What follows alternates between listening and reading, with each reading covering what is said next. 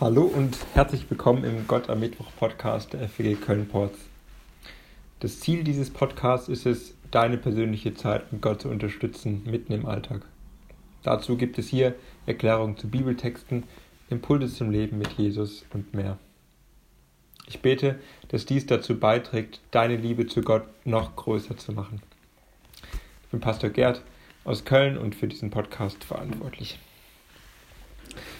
In dieser Episode gibt es einen Überblick über die Kapitel 11 bis 13 des Markus-Evangeliums. Bevor es mit der Passionserzählung in den Kapiteln 14 bis 16 zum großen Finale des Markus-Evangeliums kommt, macht Markus hier noch einmal die Identität Jesu deutlich. Er ist ein König. Leitend für das Verständnis dieser Kapitel ist also die Frage, wer ist Jesus? Und spezifischer, was macht Jesus als König aus?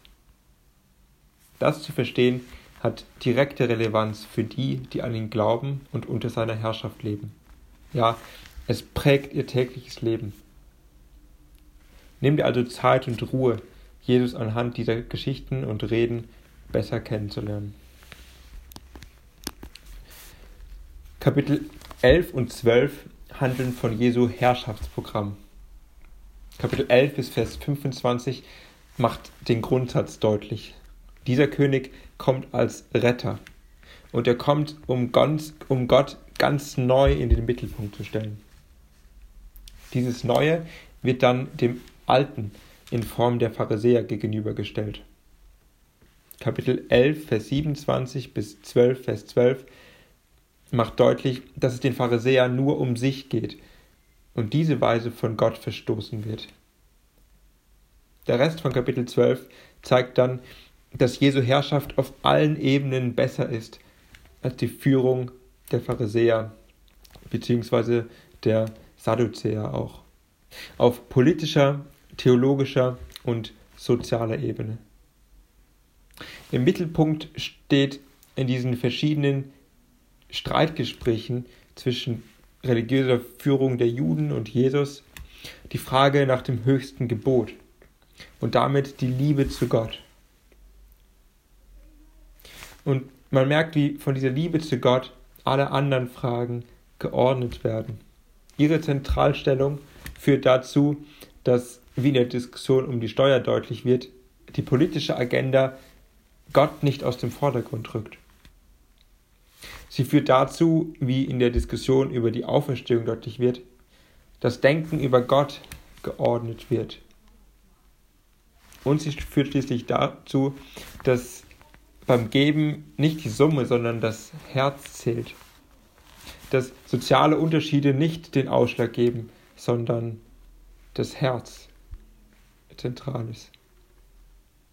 Durch diese Gegenüberstellung von Pharisäern und Jesus wird klar, dass das alte System abgelaufen und die Zukunft der Jesus-Ära gehört. Kapitel 13 handelt dann von dem Durchbruch dieser Herrschaft Jesu in der Zukunft. Mit den allgemeinen Zeichen und dann den Geschehnissen in Jerusalem werden die Jesus-Leute auf schwierige Zeiten eingestimmt und gleichzeitig ermutigt, dran zu bleiben an Jesus festzuhalten. Die Aufforderungen in diesem Teil geben ein breites Bild davon ab, wie man dranbleiben kann. Da heißt es zum Beispiel, fürchtet euch nicht oder erschreckt nicht. Oder es ist von Geduld die Rede.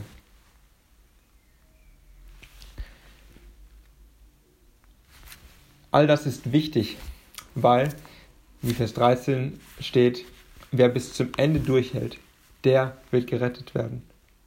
Der kommt endgültig in das Königreich Jesu. Das Ziel dieses Kapitels sind die Verse 24 bis 27, die Wiederkunft Jesu und die endgültige Aufrichtung seiner Herrschaft. Die kosmischen Ereignisse zeigen, dass das Alte vergeht und mit Jesus eine ganz neue Welt da ist. Das Kapitel schließt dann mit einer Ermahnung, auf die Zeichen zu achten und sich bereit zu halten. Wir sehen also Jesu Herrschaftsprogramm und seinen endgültigen Durchbruch als König. Er ist der wahre König für immer. Und welch ein König ist er.